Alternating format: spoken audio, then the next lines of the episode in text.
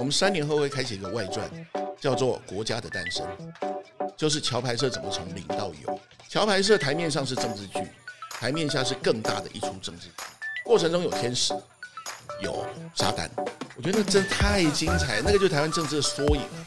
然后可以看到人的真诚、初心，也可以看到人的伪善。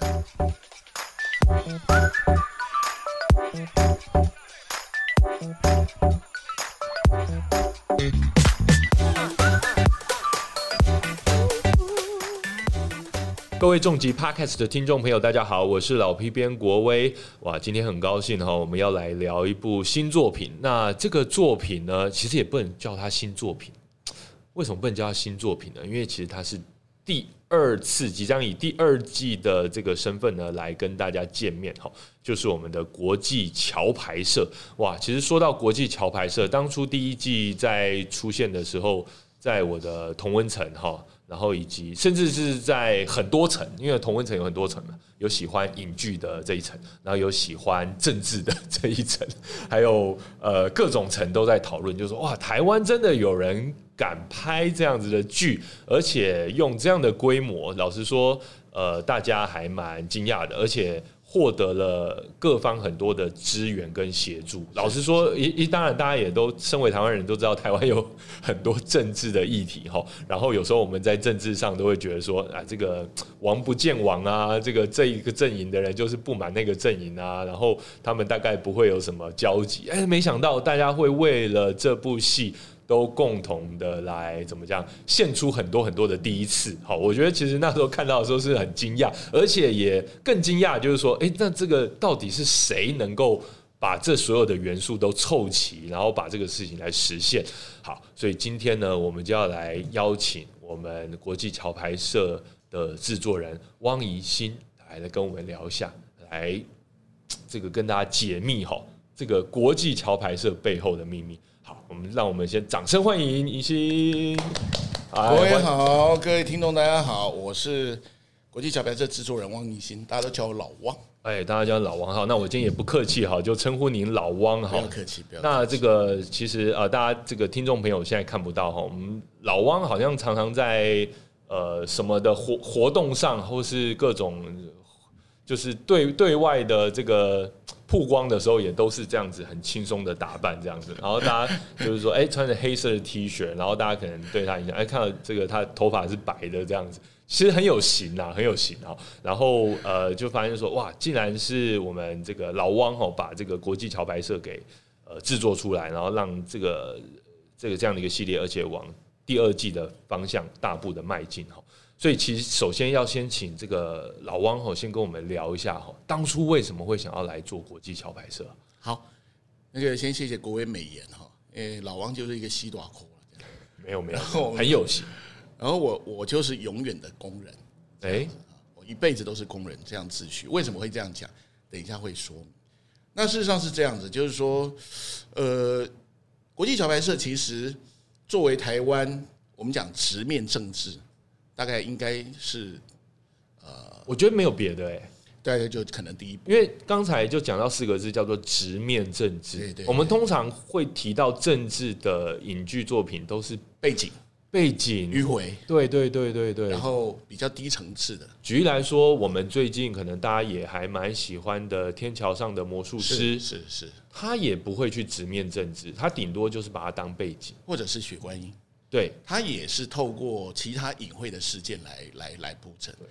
那可是你看，我们像我们一直讲说，呃，台湾的影视要上国际，嗯，那我们就来看看国际的这个戏剧类型有哪些。嗯，其实，在国际上最重要的一个戏剧类型就是政治剧，对啊，或政治职人剧。嗯，它的数量不一定最多，但它是最 hardcore 的一种剧种。对，而且事实上在市场上面是接受度非常高的。哦，好，那我们再来回看台湾。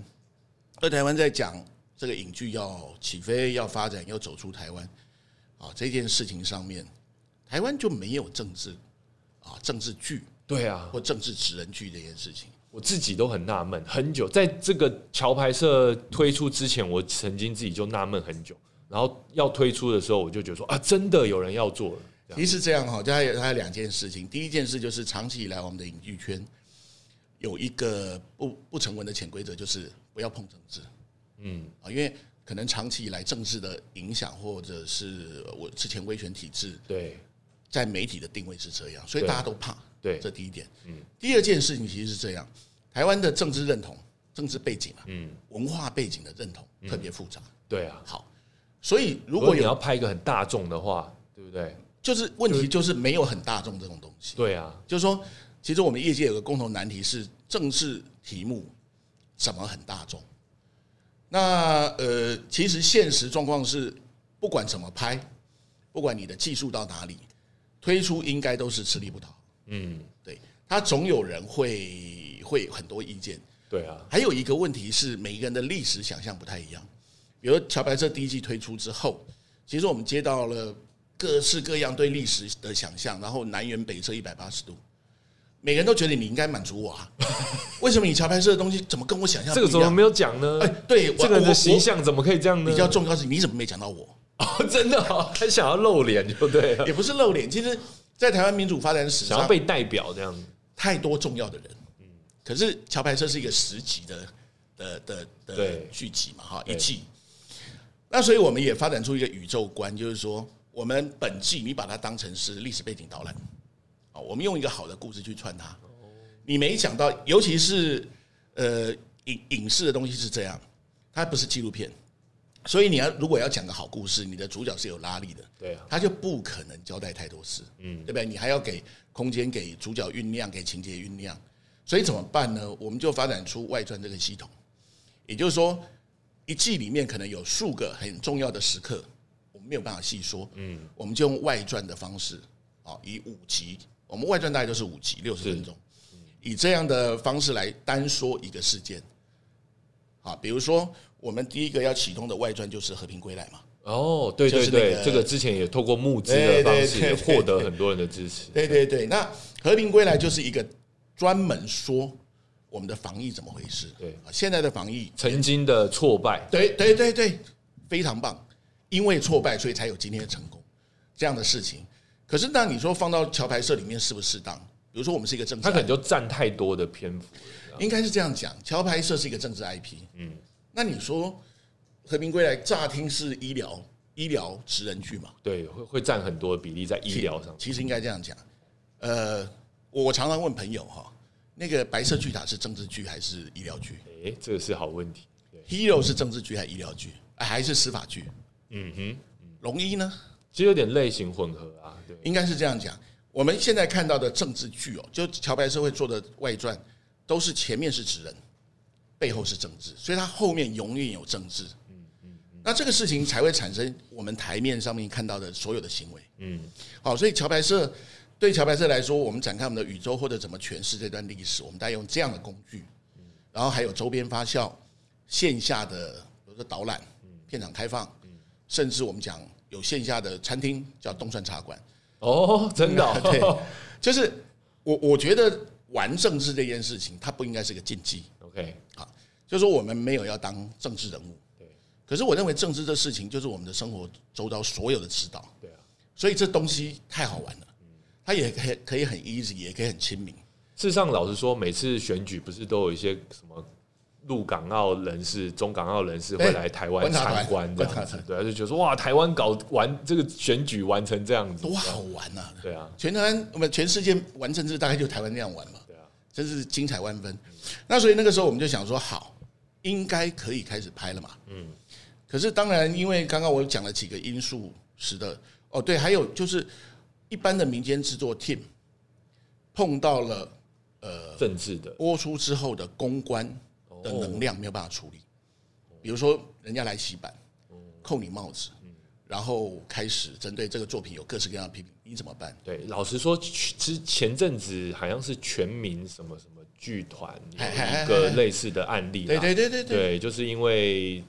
政治的一些事情，所以就你讲的是台语的软剧团吗？不是，哎，不是，不是，不是，是好像是啊，糟糕！我现在讲，反正就是现现在现在突然所以所以你看，你就知道任何一个团体遇到这样，对对对，跟政治有关的，你你要你要叫他自己做公关回应，在风向上面，在导流上面，在各式方不太可能，在网络时代真的会被淹没。对，那如果是，所以这个事情是让大家都很恐惧，而且。现实上来说，这样的题材到底有没有人敢买？我觉得是一个很，要不然你就算独立制片，你做老半天，结果根本卖不出去。嗯，所以这在在都会让我们业界的很多好朋友却步了。就是说我我要赚钱，我不要选这种东西。嗯，搞死自己干嘛？那可是那时候，因为我其实启动台湾 IP、台湾记忆 IP 的时候，大概是七年前，就是我开公司十年了。嗯，那时候公司也有获利了。然后我进入业界也是第二十五年。嗯，我觉得我该做我都做过了。嗯，对我也做了很多业界第一次做的事情，所以我觉得那该做了啦。好，该做了。而且在商业上的判断，我认为台湾的民主故事、政治故事是可以卖到国际市场。哦。为什么呢？其实台湾现在开始往类型戏的这个规格进发。对，好，那国威你很清楚嘛？类型戏跟我们一般哦现在很擅长感情戏的差别在于人员编制，在于配备工作方法都不完全然后包含你说田野啊，各式各样有关职人的这些资料的转译。嗯，好，类型戏是从西方传过来的。嗯，美国、日本、韩国。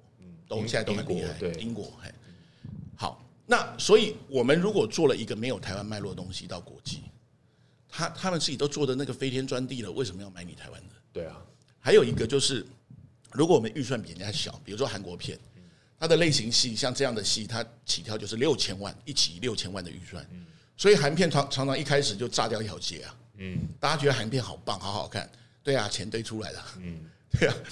那如果台湾在资金的弱势，在技术经验的弱势，就类型戏经验的弱势下，还有什么东西是可以卖到国际，而且有竞争力的，有独特性，有独特性。然后重点是它夹的资金跟技术优势，它它也没办法复制的。就只有台湾的政治故事嘛。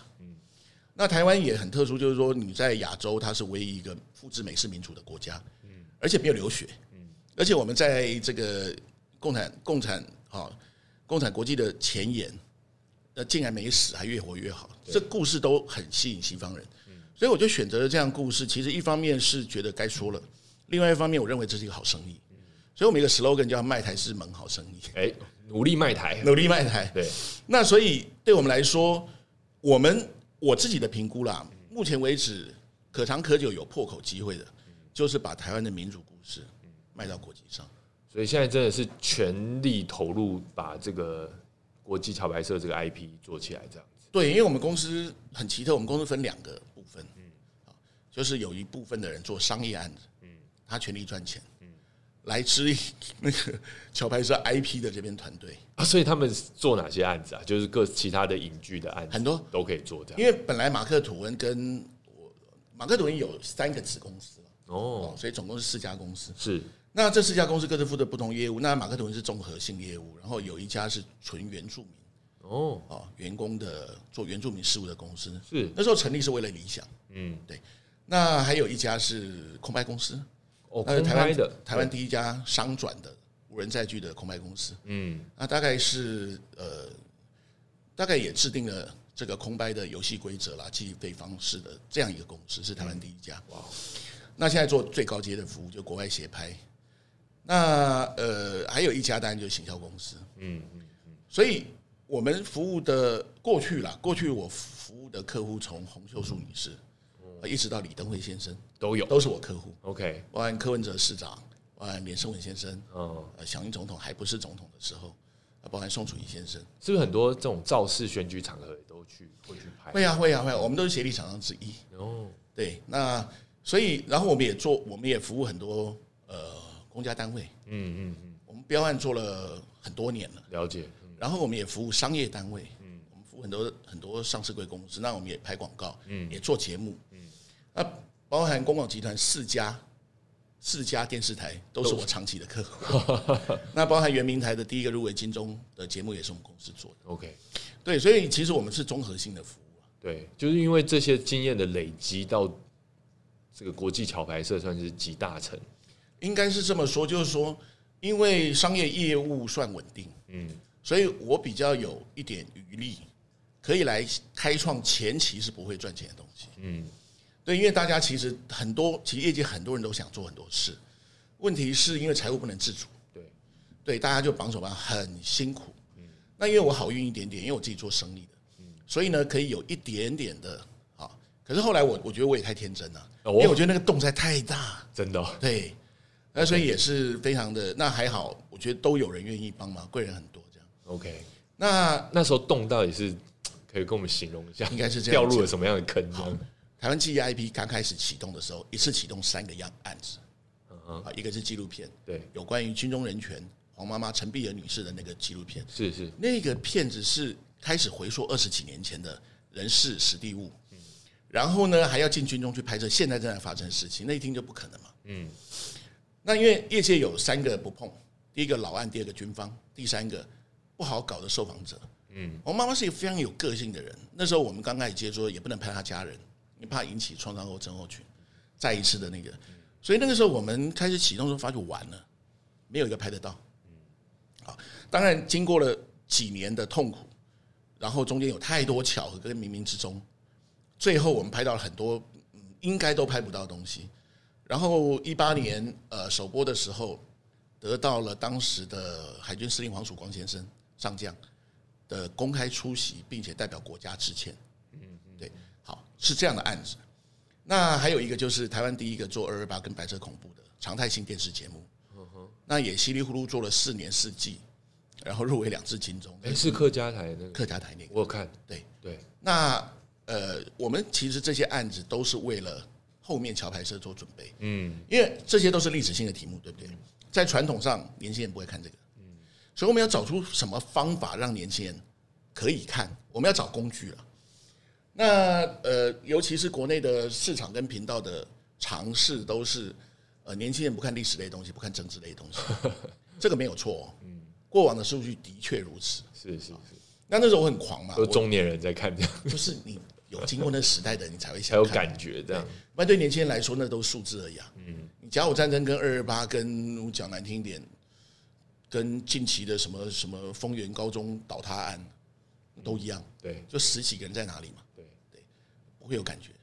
所以那时候我就很狂嘛，我就觉得是因为他们不看，还是因为我们很很没有拍好，能力很差，对，是是因为这样子，所以我就挑战，我那太狂了，真的是后悔。那那个那个案，真的很厉害，这个那个案子是这样，那再来当然就国际桥牌社，可是这三个是同时启动的哦、哇塞，见鬼了！我说那时候不晓得为什么是鬼打脑袋被鬼打到还是怎么样，反正就同时三个启动就完蛋。就算有在做生意，也不能这样玩。对，哎，你国威你太了解了，因为你自己也在经营媒体，所以我那时候哎，反正我那时候不晓得为什么。好，可是动了就要动就是本来头发不是白的，就是头头发没那么白啊。那结果后来我就发觉每天在地狱里面，因为每一个案子没有一个案子推得动，对啊，我怎么想方设法都推不动。后来我就想要不管了，那我就想来做我要做，所以我们就各自尝试出一些很有趣的，比如说你们现在看到很多呃呃，别也许有看过那个所谓历史实境的影片，那个就是为了少了一个之后，就我讲那个电视节对目对对所做出来的前导影片，对，在基隆对，基隆在汤德章啊，在台南，那个就是为了让观众可以看进本片去我所设定的那个情节，啊，那当然很有效，可是因为很危险，这事情以前也还是没人做过，嗯，然后做里面在尝试的时候，民事跟刑事的风险极高，哎、其实我很讶异，最后会就是说会 会怎么讲，就是 OK 去做这个事情。对对不对？就是说你，你你们真的就就是说有一层一层的关卡，对，大家都都打通，然后可以去做这样。我觉得很多时候也是冥冥之中啊，我总觉得这个事情你要一定会某个人就说，嗯，不行，这千万不能做。其实应该应该这么说，我刚刚讲这三个案子，除了可能除了我和几位很少数的几位 partner 以外，其实我们遇到所有人都告诉我们不要做这个事情，因为不会成，就是甚至都觉得说你不要出去跟人家讲这个，对啊，人家会笑死。而且你还要赚钱，对，就是他就很对，而且因为我们在做这个开发计划的时候，同时间呢、我公司还在 run，我公司不是关起来，对啊，所以我们还有很多例行业务业务要做，现在真的焦头烂额到不行。而且比较麻烦的是什么？你说呃，工作上的劳累或者是困难是一回事，比较麻烦的是所有人都告诉你你不会成功，这事情不可以做。而且他告诉你是用善意的方式，不是恶意。比如说有一些人唱衰，那我们不要理他。对，没有很多朋友都很善意的告诉我们不要这样。嗯，对，这个才这个才难过。对，那所以我们但因为我这个人很固执，我就想，但因为我自己也是做生意，从生意上的判断，我认为他有机会。嗯嗯，我倒不是满脑子热，说我很有热情理想，我是一个没有热情理想的人啊。我是一个很生意人的人，可是我相信这事情是可以的，是。只是在于我够不够能力或够有没有办法去抓到那个对执行力，所以我就跟他撑啊。那反正公司没倒就就继续撑嘛。那所以一步一步克服，一直到因为乔白社讲的比较悲观一点，其实，在筹备的时候，所有人都认为拍拍不开不开镜开不了。那开镜之后，认为大家认为拍不了，呃，就是 close 不了，嗯，拍不完。嗯嗯，因为我们在筹备过程中，第一次的经验里面，其实也很兵荒马乱，是对，包含呃工作人员啊，包含某些事情的想法，非常的纷乱，嗯，所以也不会演啊，这我第一次讲。我们在第一季拍摄过程中，从导演以下的各种工作人员都在置换，包含演员，嗯，对，那也很对不起这些工作人员，可是没有办法，因为我们某些时候到底他是什么样的，最后只在我的脑袋里。是一个打磨的过程的。打磨的过程。那而且那个想象对很多人来说，他不太知道那轮廓是什么样子，所以最后就只能由我来发动，来告诉各位，我现在已经没有时间让你了解，但是你就这么做吧。那你不愿意做的，我可能就换人。好，是用这样的方式，他有一点点制片制的精神了。好，那拍完之后，嗯，大家都会觉得那应该剪不出来。剪完之后，大家觉得上不了片。对，对，然后上片之后呢，当时在上片之前也卡了蛮久卡。很久。其实我我觉得这很合理，为什么？因为台湾没有这样的东西，再来我们的规模预算跟经验比国外少很多，所以大家都会觉得台湾不太可能拍好一个这样的东西。就是在想说，嗯，好，如果之前还没有谈好说哪一个台或哪一个平台会播的话对，到底谁敢播或谁敢买？谁敢买？对，而且还有一个是说，这个我可能我记得在网络上大家就在讨论，那，应该公司要买啊，公司比较怎样怎样。我我我我稍微稍微讲一下我的我的那个心声了哈，倒没有批评任何人，就是台湾长期以来那个平通路啊，通路因为长久以来已经不投入内容的对制作，对对对，这个大家某些程度来说，它在台全世界来说是很独特、很独特的一个现象。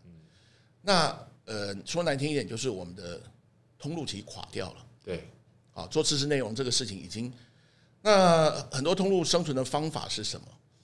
是国家补助，他也拿补助款，然后做业外，对，然后做一些更廉价的内容。炒土地。对，对，很多人的主要收入来自土地。对，那他对于媒体本业这件事情已经不是那么的纯粹了哈。做可能顶多做一些案例啦，哈，做一些让他让大家觉得他还是在的。对但可能也是外包发包出去，没错买的。那重要重要是什么？重要是这样对，如果我们的通路对于国内的内容投资都那么贫乏的话，嗯，那不会有人要做独立制片，嗯，不会有人要做独立内容，因为独立内容的精神就是我做一个好东西，你高价买，对。哦，你值得你就高价买，对。可是因为现在的生态已经变成这样，所以即使我做了好东西出来，你也其实我第一季以后印象很深的是，我片子先做好了。嗯，其实业界是这样，国外应该很清楚，基本上先谈好通路在哪里对啊，对啊，对才啊，会做嘛，对啊。或找投资。对啊，那一般来说做好再去兜售的都很惨，哎，都很惨，因为你不播不行，嗯，那我就拼命压你，对啊，那你就吞了吧。我记得我第一季的时候就听，就就真的遇过通路的高层跟我讲，他说：“哎呀，你们怎么会？现在才在找你们怎么会？呃，做完才在谈呢？”我说：“没有啊，我做之前我就跟你谈，你说做完再来看看啊。”那你现在跟我讲这个话，我说好没有关系，因为我们做完了，那有没有可能？他说：“哎呀，你们这个是只是任人宰割而已嘛。”我心里想说：“你怎你作为一个媒体主管，你怎么会讲这种话？”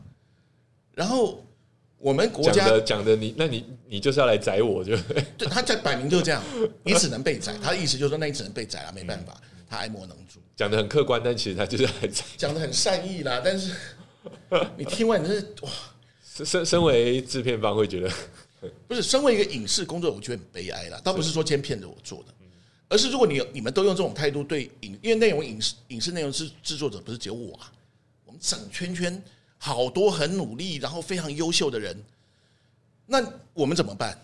你国家告诉我，我们台剧，我们台湾影视要复兴，要起飞，对，然后我们怎么怎么什么都可以说，可是有人真的相信你的话，去做了东西出来，然后就被已经垮掉的市场这样宰割。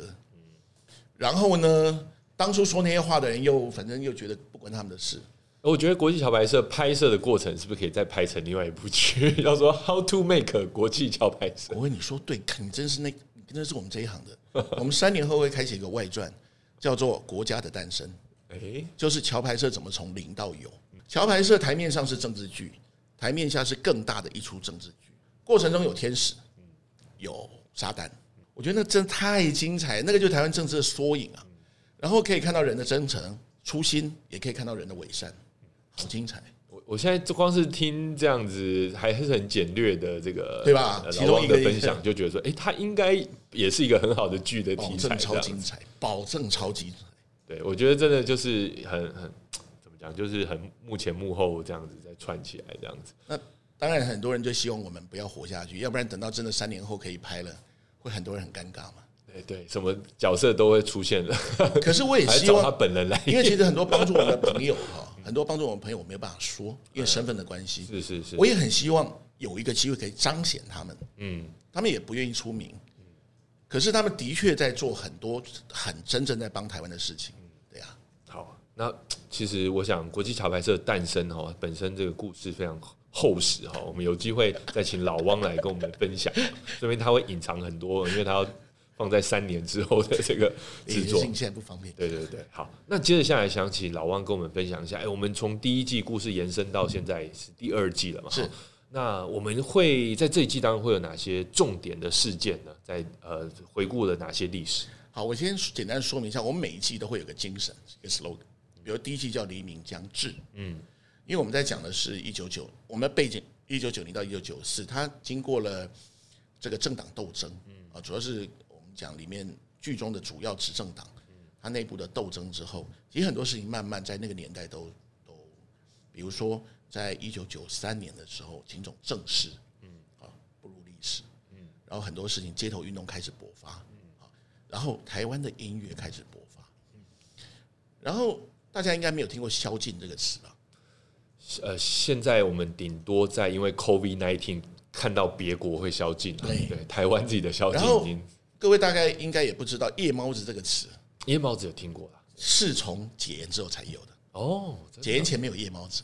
哦，对。对对对，那所以很多事情在那个年代是非常有趣。开始那个，然后第二季是一九九四到一九九六，嗯，主要的事件当然就是台海危机，嗯嗯。那台海危机里面，呃，当然除了，然后这几年中间又还有立委选举，嗯，总统直选，嗯嗯嗯，然后也有因为总统去康乃演讲而引发的各方的角力，对。可是那个年代还有一个很有趣的，我觉得老的听团仔应该。有印象，那时候有一个 pub 叫地下社会。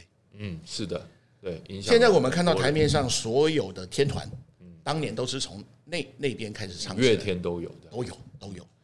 然后左水溪公司啊，五月天啊，然后董事长啊，各式各样的天团都从那边唱起来。那个是台语音乐、地下音乐的勃发的年代。嗯啊，所以我们在第二季也致敬了这个这个地方。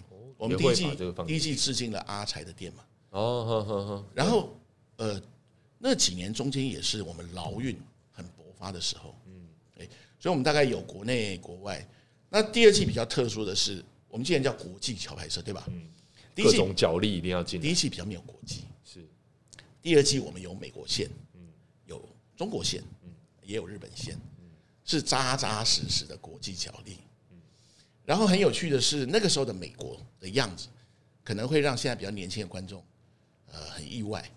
因为那时候美国的样子跟现在美国样子不太一样，因为最近比两呃台美关系比较比较好嘛，比较好这样子。可是，在那个年代，其实是红队当家的年代，嗯啊，红队当我们讲红队就是属于啊亲近中国、开放中国那个那一派，是是是。那那个时候的样貌非常不一样，所以我们解密了很多事情在剧中。那第二季其实呃，所以第二季叫做同岛一命，因为我们不管蓝绿，不分族群。然后第二季里面植入了一条非常重要的，我们来反观我们的紧张到底有多紧张。所在以前线的在前线，在前线发生什么事情？我们取材了一个马祖最前线的小岛叫高登，它是一个非常非常特殊，它是最前沿。那发生了什么事情？非常有趣，军事线好看到爆。我们已经剪完了嘛？那第三季叫做分道扬镳，也就是说，我们每每一季都有就相对应的嗯哼，啊，相对应的主题。那所以第二季呢，我们其实第二季是一个很热血激昂的季度。热血的，热血，非常热血，就是很诡谲又很热血。因为那个时候，台湾在国际上或者在民主上都想办法在突破，和各方势力在做好相互的那个拉扯。可是最终我们还是往前进了。嗯，我们走走三步退两步，进了一步。总统直选啊，总统直选，然后各式各样的国国际上面对我们不友善的拉扯，然后我们自己努力的面对威胁，最终我们还是促成了总统直选这件事。嗯那很好看。然后重点是因为，呃，其实我们相信是这样，就是产业产业要透过练习。就是说，我们第一季很多人指教我们说啊，你们插纸牌屋差那么多啊，你们故事讲的那个样子。对，第一季我是听到有人说，就是第一季比较急，应该是这么说事情很多，第一季哈，第一季我们还没有抓到怎么用比较单一的人物来提供视角，带着观众前进。所以第一季我们放很多事情，而且我们放很多人。对，所以可是这样的结果就是，呃，变成是人物为事件服务。而且重点是人物没有厚度。对，对，所以也对那些演员很抱歉，因为某一些时候，呃，其实他们都很好演技，可是因为受限于角色，他没有办法全力发挥。那产业是这样哈，产业是没有一步登天嘛，对，所以我们先透过第一季的呈现之后，我们很快的收纳了心得，第二季的故事的呈现，嗯，角色就一个大 upgrade，第二季就是事件在服务人。哦，我们用一男一女的主角，包含第一季的报社主任，第二季跳槽到电视台，嗯嗯嗯，然后几个非常重要的人物，包含总统啊，这些人一起带领观众，透过他们的生命历程走完十集。那第二季我们自己都觉得非常好看啊，这个倒不是为了宣传，而是不是老汪卖剧，因为因为这样宣传没有用啊，因为我讲的多好看，到时候播了，大家还是自己要大家。对啊，所以，但是因为我我自己会这样讲，原因是因为其实我觉得有件事情是对的，就是产业的确要透过练习，对，一步一步往前进，然后的确要透过比较严格的控管，而不是单人意志。嗯，呃，事实上这样的重效哈，效率是最好的。所以说，像在导演的这部分，那个制作人可以跟我们分享。我们这次邀请了两位广告导演，啊，一位比较年轻，一位就是那个之前科峰村那个电影的导演。OK，那还有一位是非常老手的广告导演，有两位都广告导演，OK，所以很多人就问我们啊，广告导演基本上转拍戏或者是拍电影，基本上呃有好表现的不太多，嗯，主要原因都在于说故事，因为广告导演对影像的掌控力非常强，然后说故事的能呃说短故事的能力非常好，可是广告导演的训练他比较不再说长故事，对，好所以我们就透过分工，我们透过呃制片端掌控故事。嗯那我们在开会的时候也很特殊，我们开会的时候，导演会与会，行销组也会与会，编剧与会，编剧团与会，包含职人顾问都与会。所以我们在形成脚本的时候、剧本的时候，其实人很多。嗯那我们透过地方各方的回馈，或者是呃其他组知道我们可能内容是什么，他开始去规划后续的布排。所以我们启动非常早这个事情。简而言之，我们就是透过制片端的综合意见，决定了故事怎么说。嗯，那导演好好去理解那个氛围，然后帮我们将影像处理的漂亮。OK，好那这套方法这次的影像会跟第一季我们有点啊完全不一样，完全不一样。完全不一样。嗯，对对对，我等一下可以传链接给你，好哎你看一看。好，没问呃，题。各位观众，抱歉啊，跟国会是好朋友。那那呃，因为这样的方法，我们还是一直希望能够向西方的制片制或者是工业系统靠近。是是，这一次我觉得，呃，这个方法是对的，完全的对。而且我们透过不断不断练习，我们有一些工作人员，第一季的工作人员也留下来，在第二季更熟练进阶了，进阶了。然后有一些演员我们持续邀请，对，对，那也进阶了。嗯，然后包含我们这次的选角，其实我自己选觉得选的很不错。对，我觉得一直看到那些选角的那个人物，我觉得因为哎好好桥牌社很麻烦是什么？桥牌社是群戏，对，你很少看到台湾的戏剧或电影需要这么多角色。嗯，那台湾影剧长期长久以来也有一个被人诟病的地方嘛，就是男女主角或主要演员可能很好，但其他杂不是杂鱼啊，其他 不是路人 路人或是或配角，其实就垮掉。那我们这次试图的让每一个角色都可以好好发挥，不管你是配角，你是主角，我们应该这么说吧，台湾其实有很多很棒，但是只是没有角色的演员。他也许不是所谓的什么天王天后第一线演员，可是真的不要小看台湾的演员啊！台湾真的有好多那种数十年在磨练的演员，嗯，有朝一日被看见这样而已。对，所以桥牌社刚好可以提供这样的这样的舞台。其实有时候就是那些配角，他很 很厚实，把整出戏的质感做出来。对，有太多了。那我们是启用了很多有经验的演员，虽然也许不是所有我们讲一线演员，可是他们的表现真的棒极了。所以我非常感谢愿意参与桥牌社的工作人员和演员。嗯，我觉得他们才是台湾最勇敢的人。嗯，真的勇敢。然后，而且重点是，他们参演是因为相信剧组。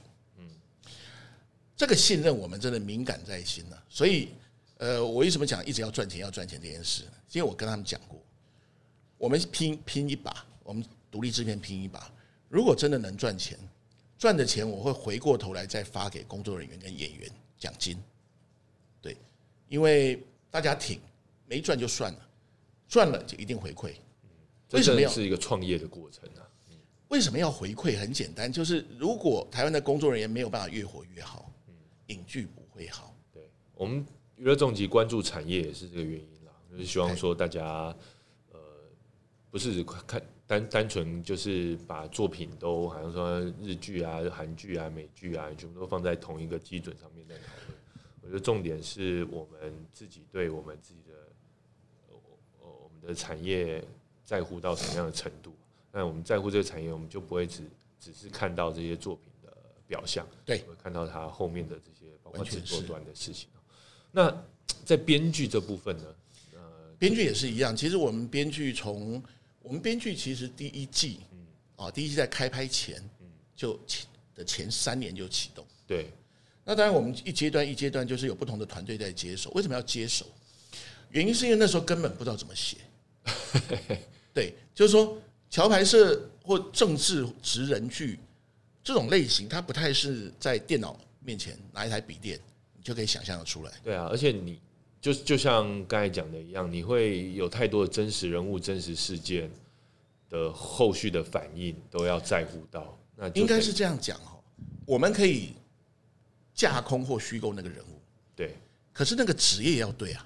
嗯，对对对，比如说，要不然就很假，没有这个关，就就是就是医生会觉得那医生不是那样，对，律师就觉得嗯律师哪是这样，嗯，一样啊。我们里面有很多政治人物，有高层的政治人物，低层的，还有民意代表，有中央有高层民意代表，低层的，我们有媒体记者，而且媒体记者还是二十五年、三十年前那种的样子，对，他还不是现在，因为记者的断代很快。嗯，现在十年前、二十年前、三十年前，记者样子都不一样。对，那光记者这一行就这么多，然后里面我们还有国安幕僚，有总统幕僚，有侍卫，有各式各样，他很容易就不内行的人，那怎么办？那就要想方设法的找到那个 key person，然后请教他，然后包含解密一些当年到底 under table 发生什么事情。嗯，那这些事情在几乎百分之九十五大概都 Google 查不到，所以我们就得要想方设法的去。那有很多人他其实不不太愿意受访啊，对啊，那所以我们这就是在台湾拍电视剧很难的、对，我们就要想方设法的怎么样让他可以慢慢的理解我们要做什么。那这个过程很长，非常的长。那那没办法，这就是做这个剧的代价。所以很多人看完剧以后就讲说：“哎呀，这个不是那样，这个不是这样。”其实某种程度来说是，其实某种程度来说是剧是对的，是你自己你自己的想象，或者自己你自己的想象，或者是你所处的那个行业的年代，不是剧中那个年代。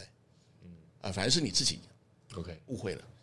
然后还有一些是有一些真的没有办法，就是大家看一分钟、两分钟过的内容，其实对我们来说可能要六个月、三个月、六个月才能 catch 到。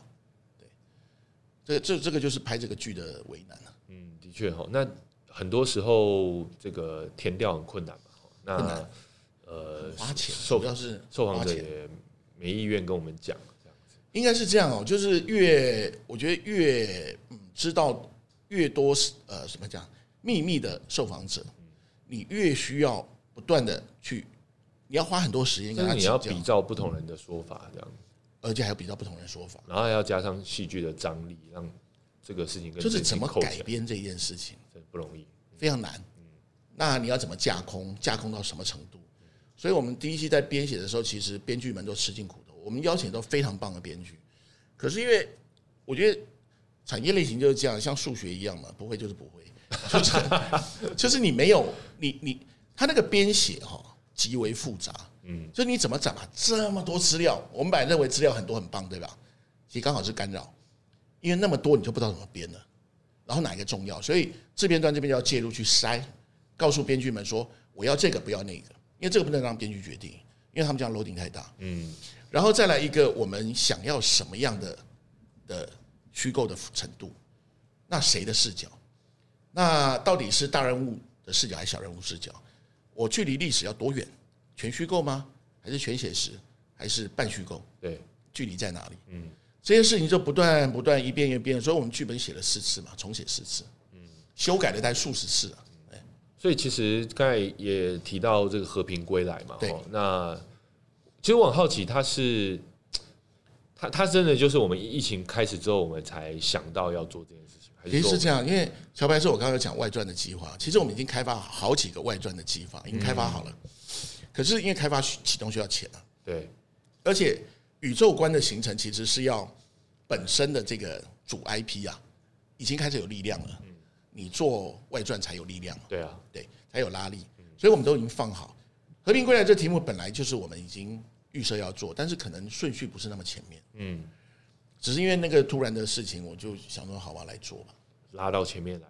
拉到前面来，跟因为家宣布，那天我反正喝酒误事，我就 大家不要喝酒，因为那天是跟朋友喝完酒以后，我看到了某一些就就邱楚女士的说法，我就很气，然后我就很冲动，我就说好，你既然这么说，我就来做吧，拍出来给你看，拍出来给你看。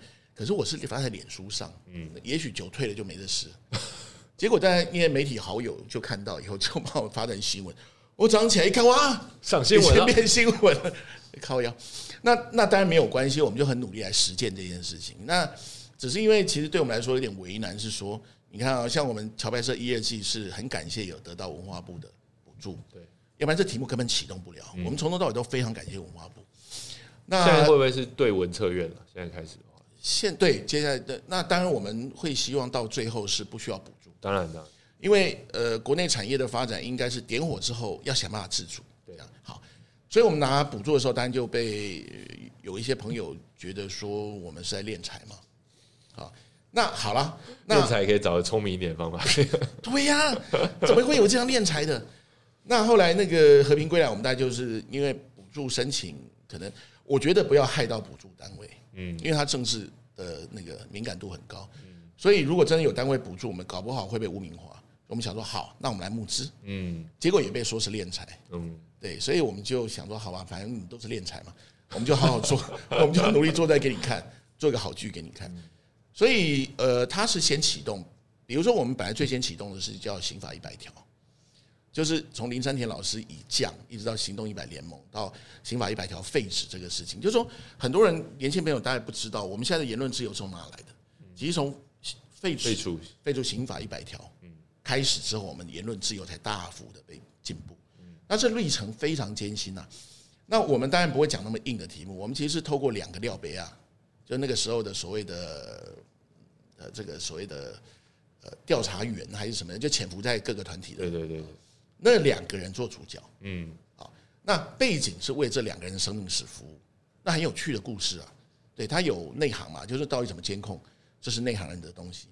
那也有尔虞我诈，比如说这两个是不同单位的调查的廖北亚，互相是不知道对方的，哦，这个有意思，很有意思，非常有意思。对。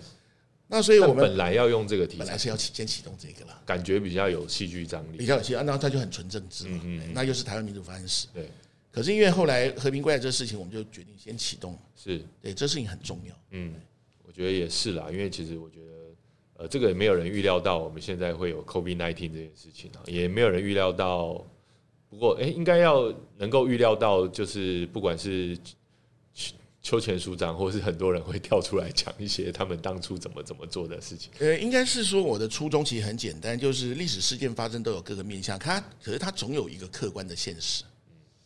我觉得历史诠释不能到最后变成，你说什么就什么。对对对对，就是不能变成个人言合个言耳是这样。我我有我想要的事实，这样子就会很对，然后我们做，我们基本上透过各方，因为拍剧当然有观点，对每一个作品一定都有观点，可是我们希望能够透过稍微比较公平的多方呈现，去编织那个故事嘛。嗯要不然你说现在还有人知道，十年后呢？嗯十年后大家再乱说一通吗？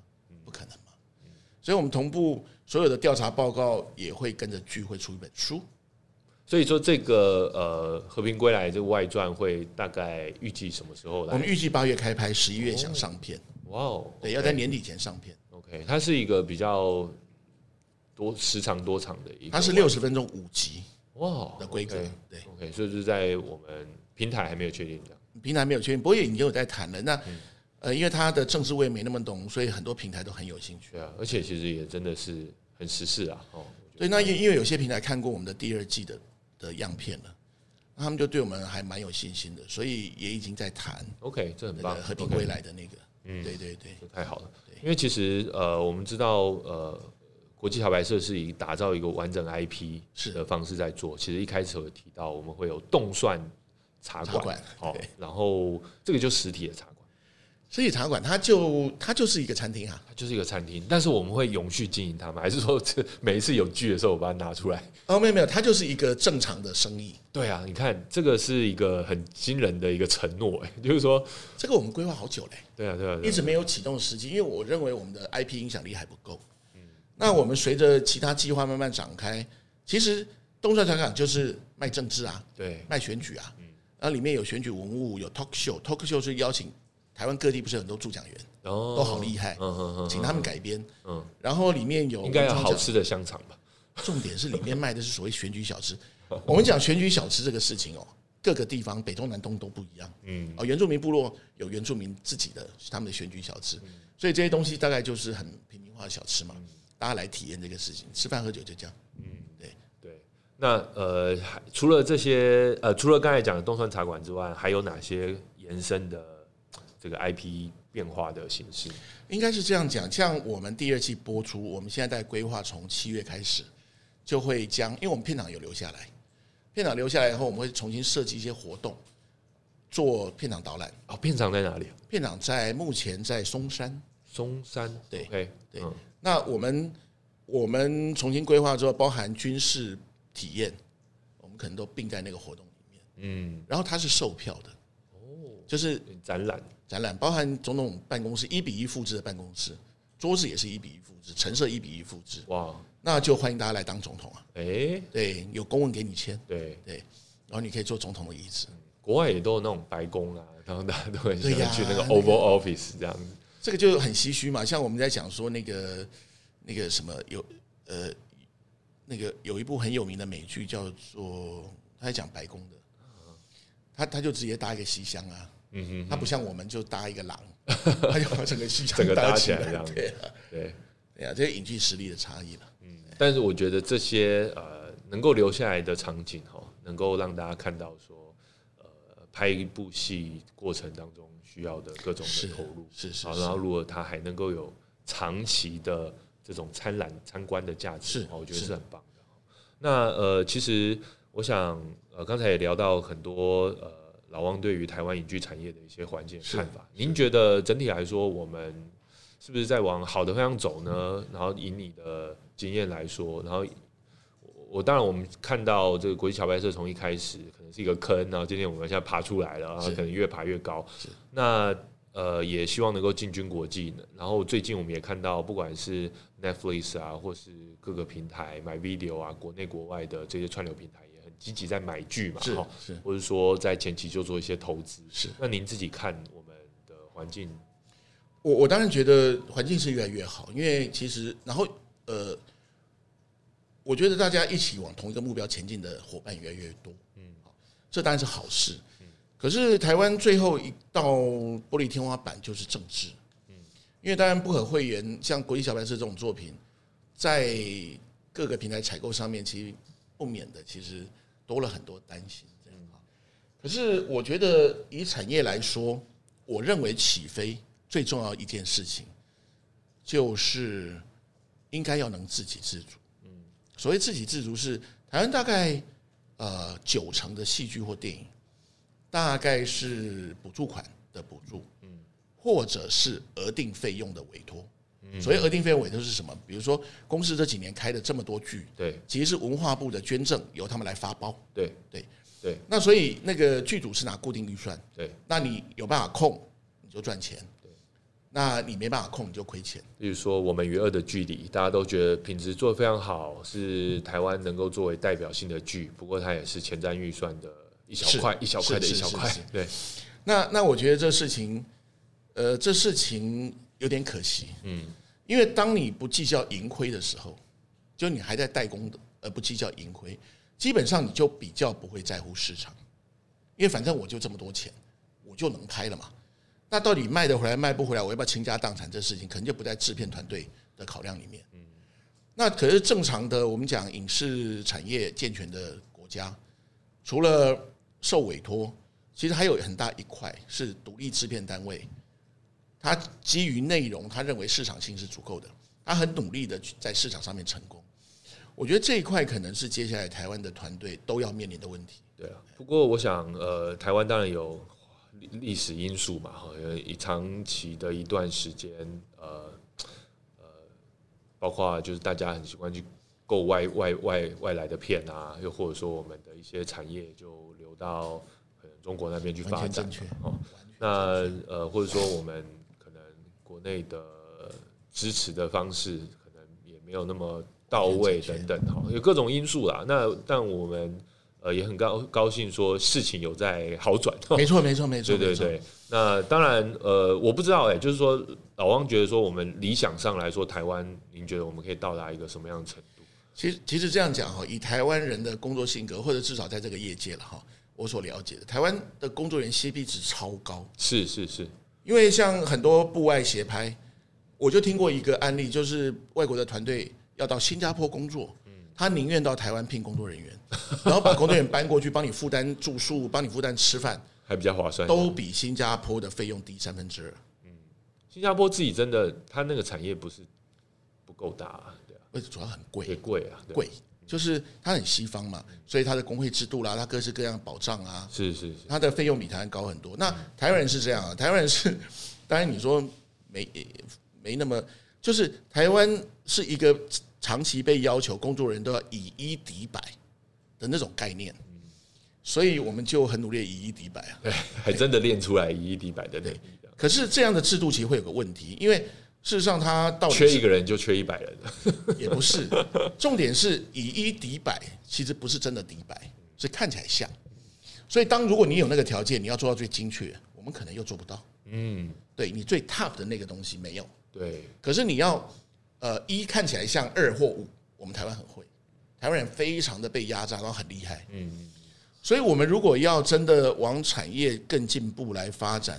真的要让这个事情是大家都可以赚到钱，分工还是要更细哦。第一个分工更细，可是分工能更细，是因为大家都有钱赚，嗯，大家有饭吃才能活下去嘛。